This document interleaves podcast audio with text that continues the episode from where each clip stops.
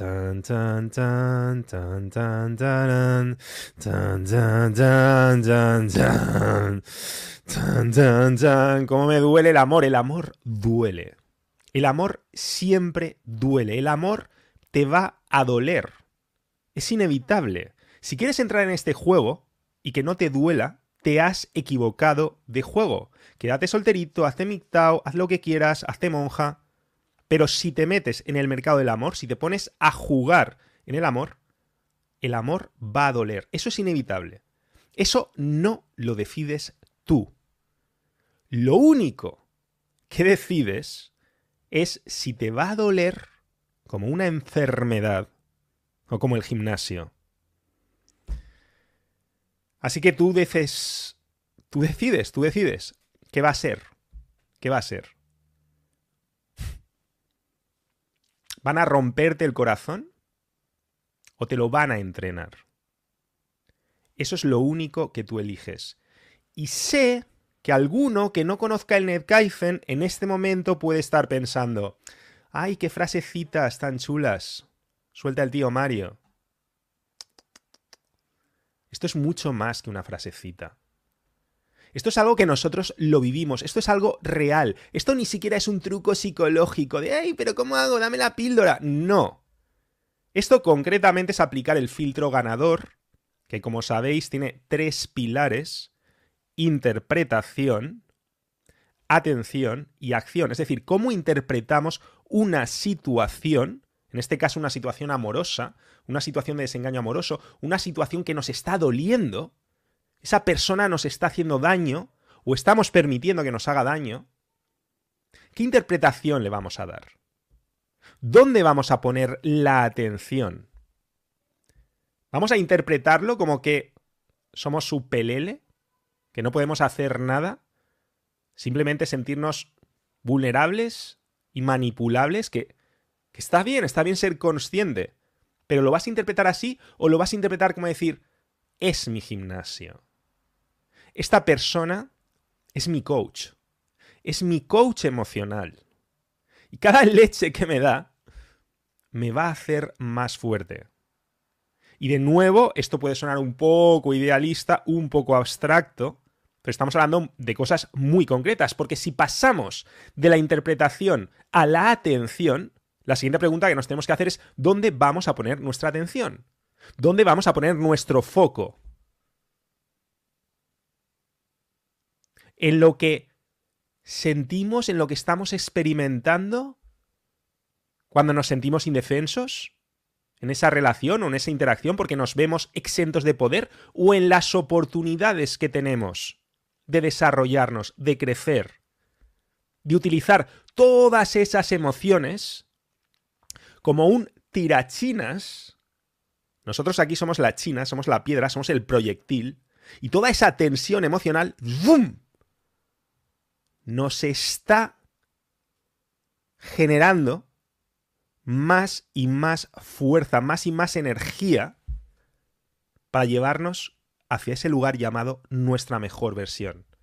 Ahí es donde tenemos que poner la atención. En podcast como este, video podcast, en absortismos como este, este mensaje te recomiendo que lo escuches varias veces. Si tú crees que de verdad vas a estar aquí en este directo y solo con una vez vas a interiorizarlo, perdona que te diga, los Reyes Magos son los padres. Bienvenido al mundo real. Vas a tener de verdad que luchar y que esforzarte para perseguir tu mejor versión. Y como te digo, vas a tener que poner tu atención, primero interpretar la situación, segundo poner la atención en todo aquello que de verdad te está potenciando, y tercero, y muy importante, acción acción. Ese es el filtro ganador. Interpretación, atención y muy importante, acción. Porque mucha gente se queda ahí en el rollito de ser caiceneca de butaca. Y no se dan cuenta de que esto, el NetKaizen, aparte de ser el primer sistema de defensa personal que nos permite aprender a hacerle frente a la vida, es nuestro gimnasio. Es nuestro gimnasio financiero, nuestro gimnasio literal también, es nuestro gimnasio emocional. Y este concepto es muy importante, porque cuando hablamos de acción, hablamos de hacer cambios reales en tu vida. Hablamos de cambiar actitudes y hablamos de, cambiar comportamientos.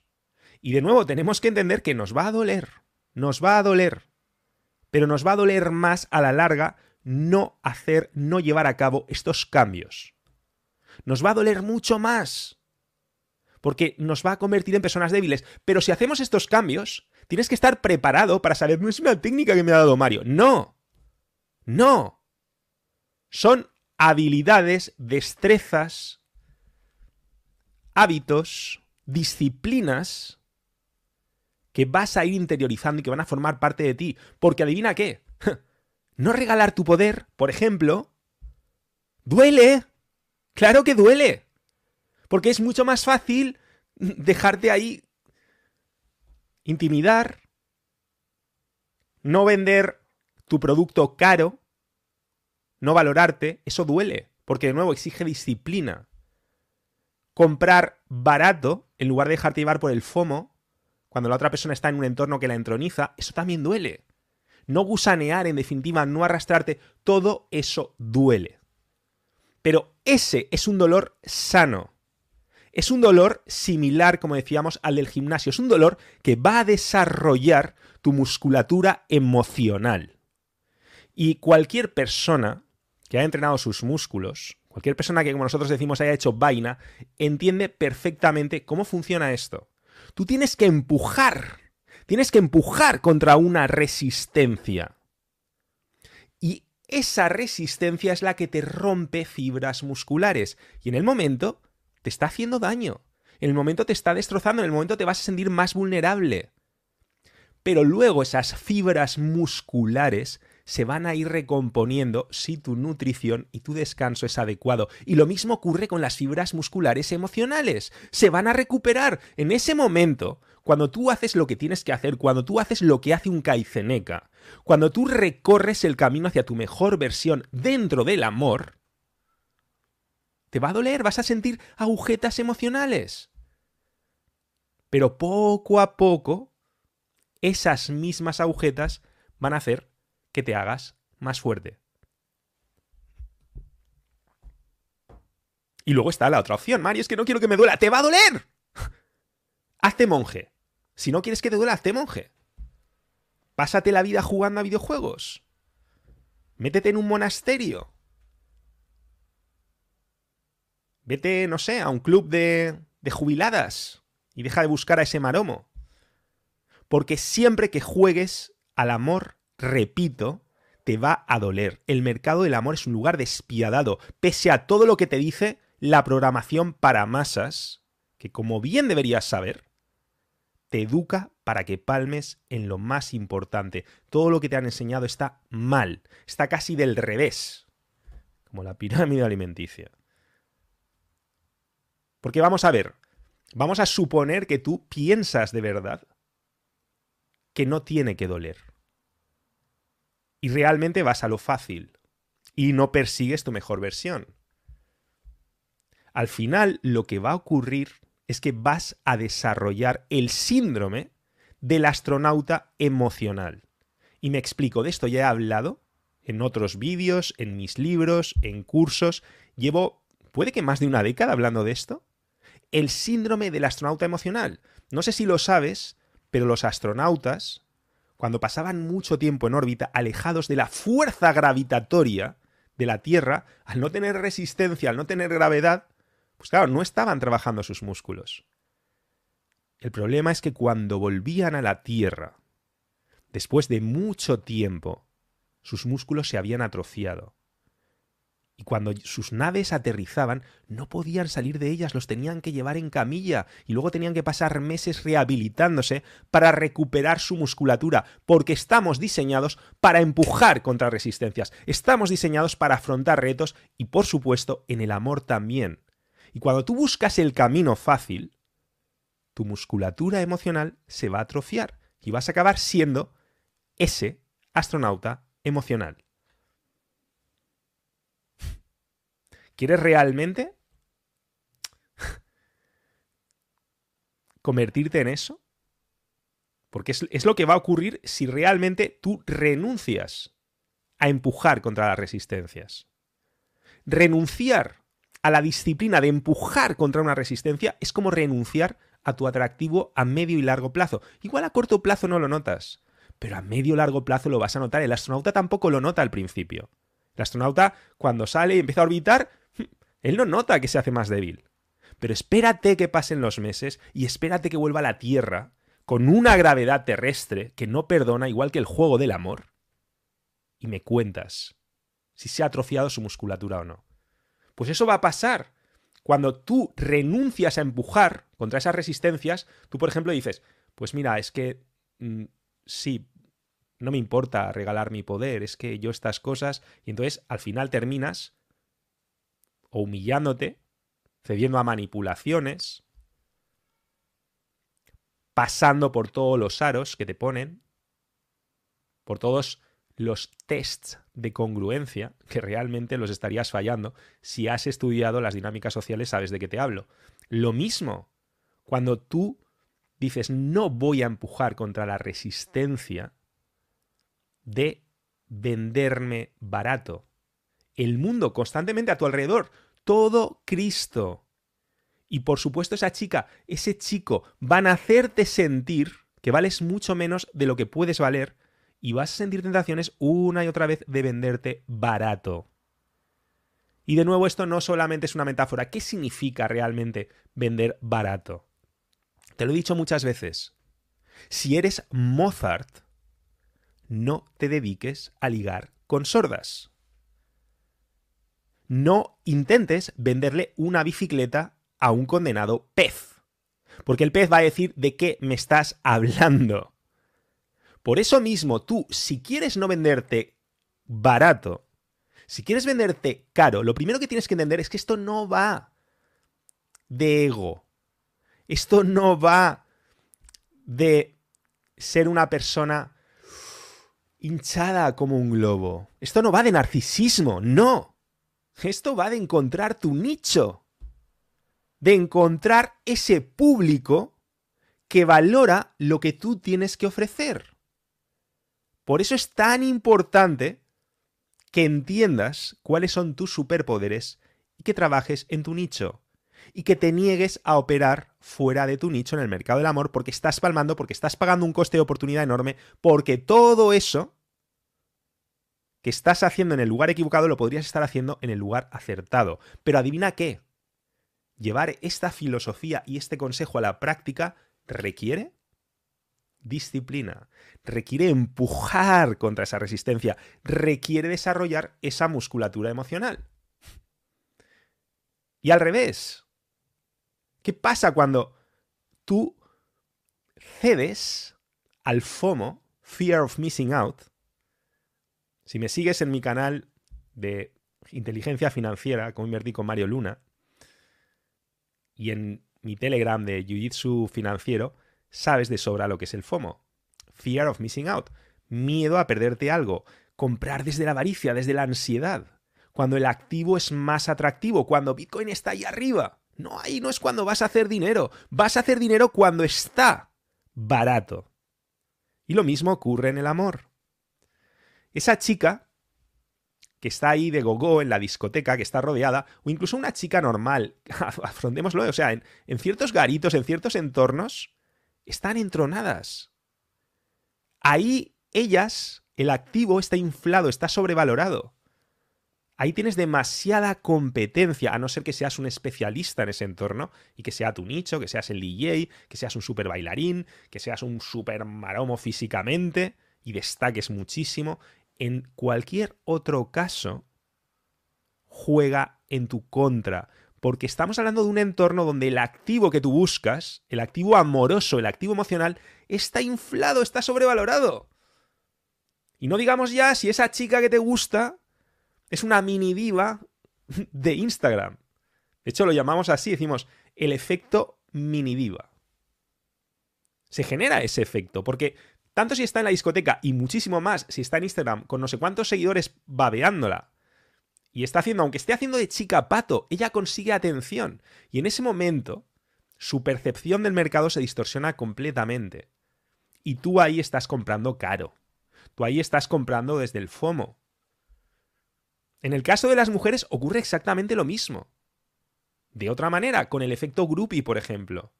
¿Qué pasa cuando tú te enamoras de ese cantante que está sobre el escenario? O de tu profesor de surf.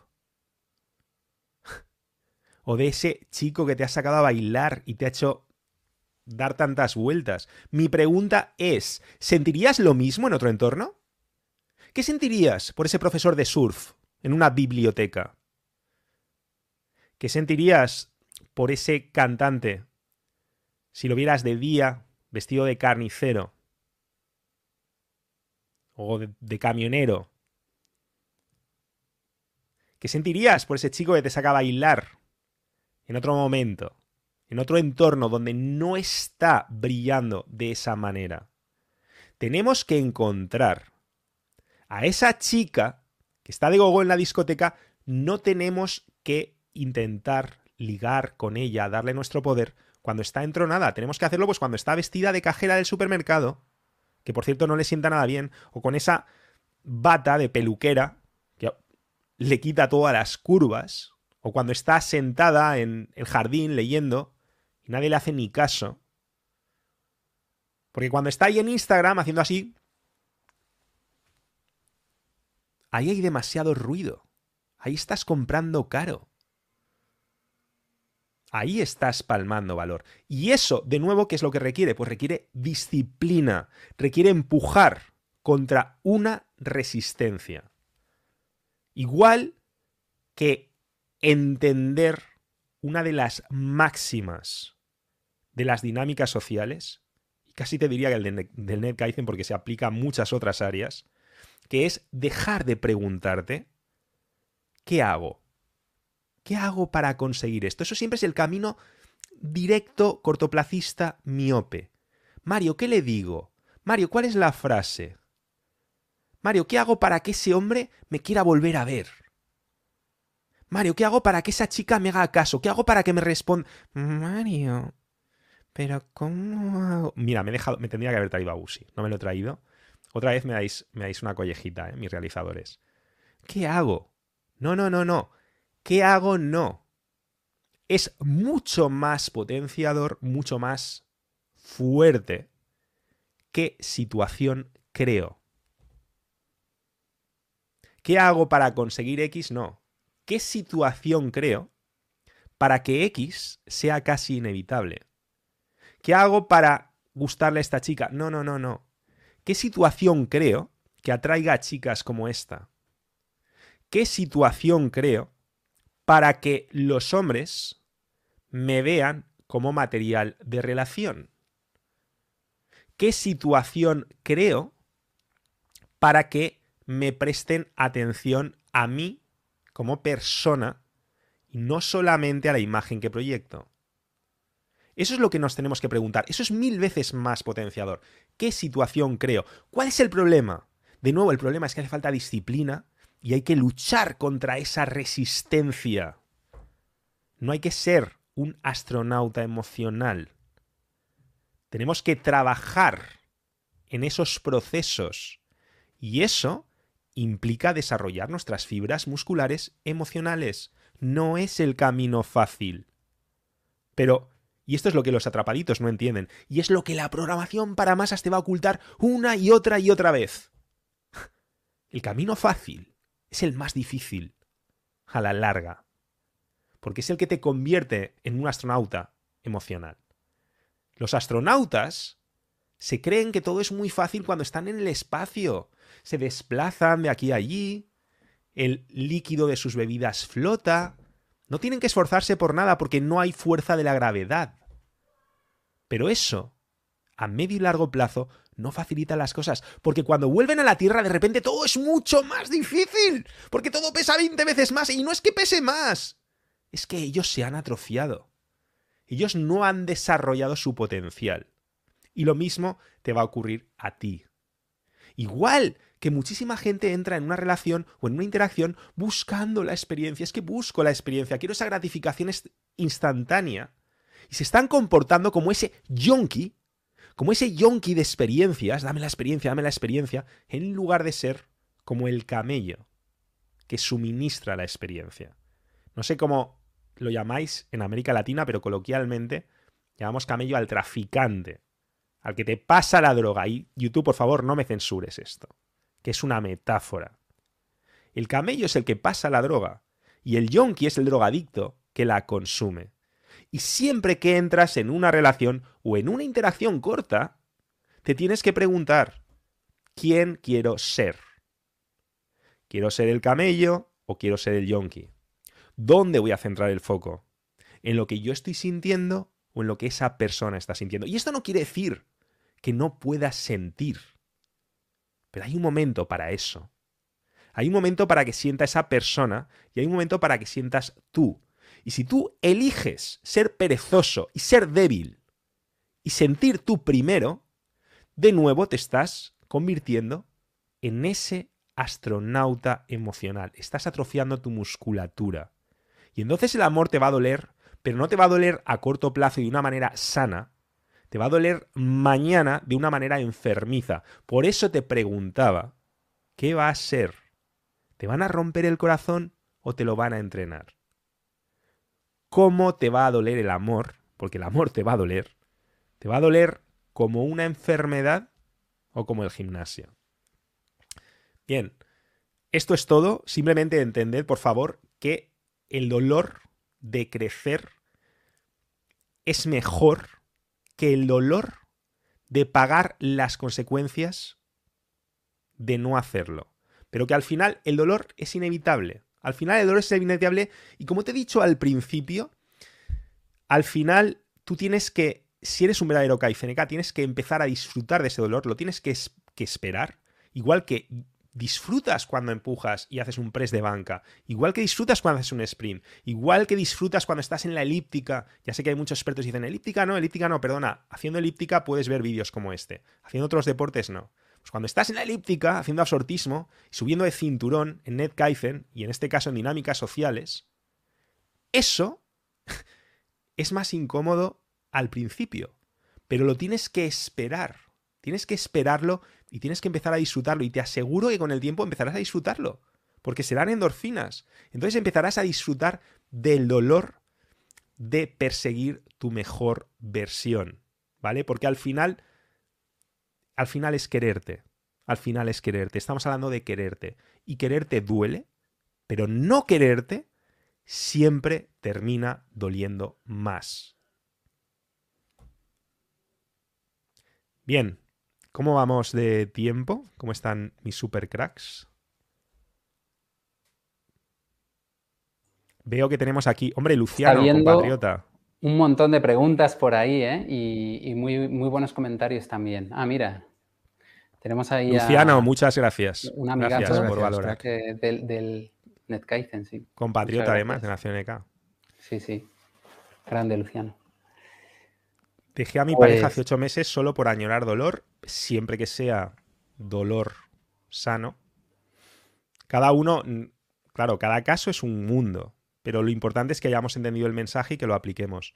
¿Qué más tenemos por aquí? ¿Cómo están mis super cracks? Estos caifenecas. Bien. Jonah, Edu, ¿me queréis comentar algo? ¿Algún, algún comentario que os haya llamado particularmente la atención? ¿Alguna pregunta? ¿Algún aporte? ¿Algún ejemplo? ¿Alguna metáfora? ¿Algo que alguien haya añadido sobre esto? ¿Alguien ha dicho algo que digas, este mensaje de Mario con este comentario ya va a quedar, vamos, es justo lo que le faltaba a este directo, este comentario? Yo simplemente he, anotado algunas, preguntas, más que comentarios que hayan como eh, puesto algún, algo sobre lo que tú ya has dicho, pero que quizás se han tocado un poquito, pero mm, se puede a lo mejor profundizar un poco más o contestar un poquito más. Por ejemplo, Nina Herrera preguntaba, ¿cómo encuentras tu nicho en el amor? ¿no? Hemos hablado de que tienes que buscar tu nicho y bueno, más o menos por encima creo que está un poco claro, pero por si hay alguna matización a lo mejor que le podamos eh, orientar a, Nina. Encontrar tu nicho tiene que ver también con encontrar tu vocación, con encontrar todo lo que te apasiona. con escuchar tu intuición, con saber sobre todo qué te interesa a ti, porque también lo que a ti te interese va a condicionar la clase de persona en la que tú te quieras convertir, porque muchas veces tenemos que entender que es mejor intentar parecerte a la clase de persona que quieres atraer. Es decir, si yo, por ejemplo, me vuelven loco las personas que hacen ejercicio, no tiene sentido que yo no quiera hacer ejercicio. Es un poquito incongruente, ¿no? Puede pasar, puede pasar, y, y a veces puede ser compatible porque a veces hay nichos cruzados, pero es muy importante autoanalizarte. Podéis, una cosita con los audios, compañeros, podéis desactivar los audios cuando estoy solo yo. Gracias.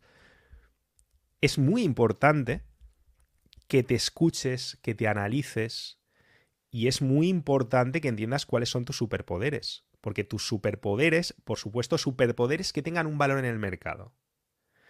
Yo no te voy a decir que si eres, no sé, un premio Nobel de química que necesariamente vayas a triunfar en el amor. Desgraciadamente, yo conozco a premios Nobel de química, pero no funciona así. Entonces tú tienes que entender también cómo funciona el mercado del amor, cómo funciona tu valor romántico y cómo funciona tu valor sexual. Y entendiendo muy bien cómo funciona el valor romántico y el valor sexual, he hecho muchísimos vídeos sobre esto.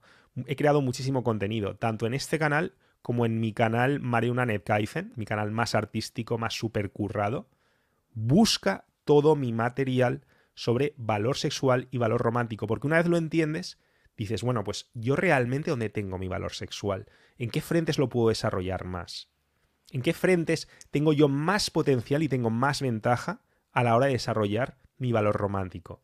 Y así es como vas descubriendo tu nicho. Pero de todas formas, yo creo que a esto se le podría dedicar directos enteros. ¿Qué más tenemos por ahí? Que nos vamos, vamos, que nos vamos.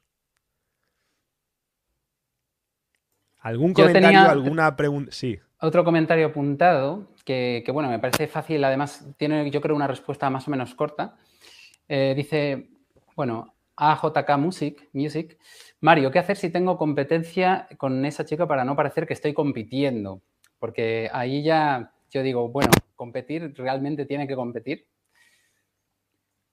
Perdón, no he entendido. ¿Compite con la chica o compite con otro chico por la chica? No, no, yo, yo creo que compite. Bueno, yo lo que entendí es que compite con la chica en, el sentido de. A veces esa lucha de egos que hay un poco, de que esto sería ya regalar mi valor, entonces tengo que competir con ella, de que yo soy más, eh, no sé, yo estoy por encima y tal. O sea, realmente no sé si esa competencia cabe o hay que hacerse otra clase de preguntas, ¿no? Sinceramente, cuando tienes la sensación de que tienes que competir con una chica es porque estás muy lejos de tu potencial.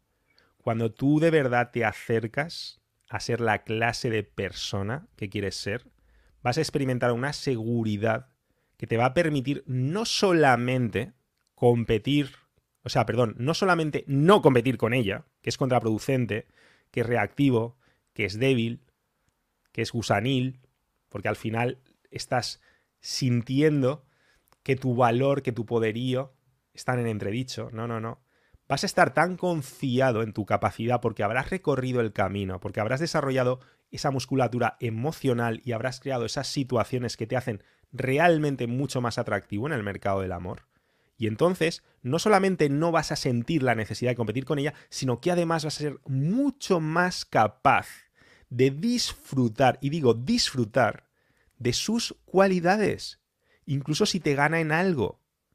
Vas a ser mucho más capaz de cualificar a esa persona por ello. Va a ser capaz de explotar su hada, H-A-D-A, todo aquello de aquella que, esa persona hace de su apariencia, que dice, que ambos compartís, o, que, o de su no hada, que no hace, de su no apariencia, que no dice, o que ambos no compartís, y disfrutarlo y hacerlo tu juguete y hacer que sienta especial, porque tú vas a ser un sumiller de las relaciones. Vas a ser capaz, igual que el sumiller, el catador de vinos, el experto en vinos, que distingue matices que para la inmensa mayoría de los mortales pasan desapercibidos, tú vas a ser capaz de valorar realmente que en un momento dado puedas competir con una mujer en algo. Yo hay aspectos donde para mí es muy complicado encontrar una mujer con la que pueda competir. Y eso no quiere decir que no la encuentre de vez en cuando. Pero cuando la encuentro, pues me maravilla, me maravilla, me divierte. aprendo de ella, tengo esa humildad porque no necesito, no necesito demostrar fortaleza donde, donde a lo mejor no la tengo tanta porque tengo mucha confianza en mi valor y en mi nicho. Eso sí, eso sí, muy importante. Yo voy a jugar mucho tiempo dentro de mi nicho, entonces no voy a estar incómodo cuando, cuando tengo que competir en, otras cosas. Ahora, si tú te dejas siempre arrastrar fuera de tu nicho, pues ahí estás palmando, lógicamente. Porque estás constantemente anunciando al mundo y a ella, en ese mercado del amor, que tu producto, pues que no, que es, que es barato. Pero simplemente porque no lo están entendiendo, porque estás con un público que no entiende tu producto. Mejor si estás intentando venderle un Ferrari a alguien que lo ve en el concesionario y lo utiliza como un armario, como un cuarto trastero, dice, bueno, pues es que aquí no me caben tantas cosas. Prefiero esa caja de allí, más grande, que me caben más trastos. No, perdona, es que un Ferrari no es para guardar cachivaches. Un Ferrari es para ponerlo en la autopista y hacer ¡rum! Ferrari, Lamborghini, Porsche, lo que te dé la gana. Ya me entiendes. Entonces, por supuesto, tú tienes que ser consciente de cuál es tu nicho, pero cuando tú eres muy consciente de cuál es tu poder, porque lo has desarrollado, y tiendes a arrastrar, a, llevar, a llevarte a la gente a tu nicho para que lo valoren, luego te vas a divertir cuando salgas y vas a hacer el tonto y no vas a tener la necesidad de demostrar nada y mucho menos la necesidad de competir con una chica que te gusta. Al contrario, si te gana, vas a disfrutar. Te vas a reír y la vas a cualificar y ya se va a sentir especial, porque muchas veces cuando una chica compite contigo, es porque ella se está cualificando constantemente y quiere que la valores y se está esforzando. Y tú en lugar de aprovechar esa oportunidad para generar una relación increíble y hacerte mucho más atractivo y ser mucho más ganador ganable y activar su punto GG, en lugar de hacer eso, estás palmando con reactividad, trasgrediendo el mandamiento décimo, haz que te resbale, y lo estás echando todo a perder. Bien, pues si no hay más preguntas, algo de comentar, Jonah, Edu, algo que digáis, esto si no lo comento, reviento. Bueno, yo creo que, a ver, se han tocado muchas cosas. Eh, por ahí también había gente que preguntaba cómo gestionar los celos sin perder valor, sin bajar el valor. O sea, lo que pasa es que cada una de las cosas que, se han ido comentando, ya profundizar en, casos concretos, puede ser abrir melones muy grandes, ¿no? Entonces, no sé, yo más cada o menos. Melón, Cada melón hay que abrirlo en su mesa, en su mesa concreta. Yo creo que que ha sido una sesión muy, muy, muy buena, muy interesante. Muchos comentarios, no podemos ponerlos todos, pero, pero todo el mundo ha aportado cosas geniales. hay muchos compañeros que lo pillan. Hay, muchos compañeros que pillan, sobre todo porque la pregunta recurrente es ¿qué hago con la ruptura? Porque lo estamos pasando muy mal. Y a la vez se están contestando ellos mismos, porque mucha gente ha cogido esa ruptura y esa motivación para implementar cambios positivos en su vida. O sea, los que están pasándolo por el momento, por los que lo pillan, se están contestando ellos también. Sí, por cierto, eh, también he visto eso, que, menciono que hay, gente que, se ha, contestado a otra gente, ¿no? Eso es muy bonito, que esta comunidad también haya, esa interacción. ¿eh? Así que bravo por los que, los que habéis contestado a otras personas y cosas así. Ese decididamente es el futuro de NetKaizen y me encanta que lo pongáis porque es una cultura que Nación NK, por ejemplo, ya está bastante implantada, pero que poco a poco yo creo que se va extendiendo, se va contagiando a todas partes. Así que muchísimas gracias. gracias por aportar tanto valor, por motivarnos tanto. Muchísimas gracias especialmente a este super par de cracks que tengo la inmensa fortuna de, tener hoy aquí. Toquemos madera, o sea, no sé, yo no sé cuánto tiempo voy a poder tener realizadores tan chulos. Pero porque, claro, es que yo digo, es cualquier día va a venir la Warner Bros. y les va a hacer todo tipo de ofertas que no van a poder rechazar. Así que vamos a aprovechar, vamos a ir a por todas. Vamos a ser estrategas del éxito integral, porque al final, ¿cuántas veces se vive?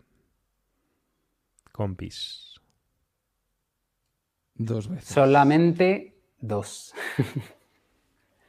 Antes y después, de... conocer El, el Wow, wow, wow, wow. Un rever ahí brutal.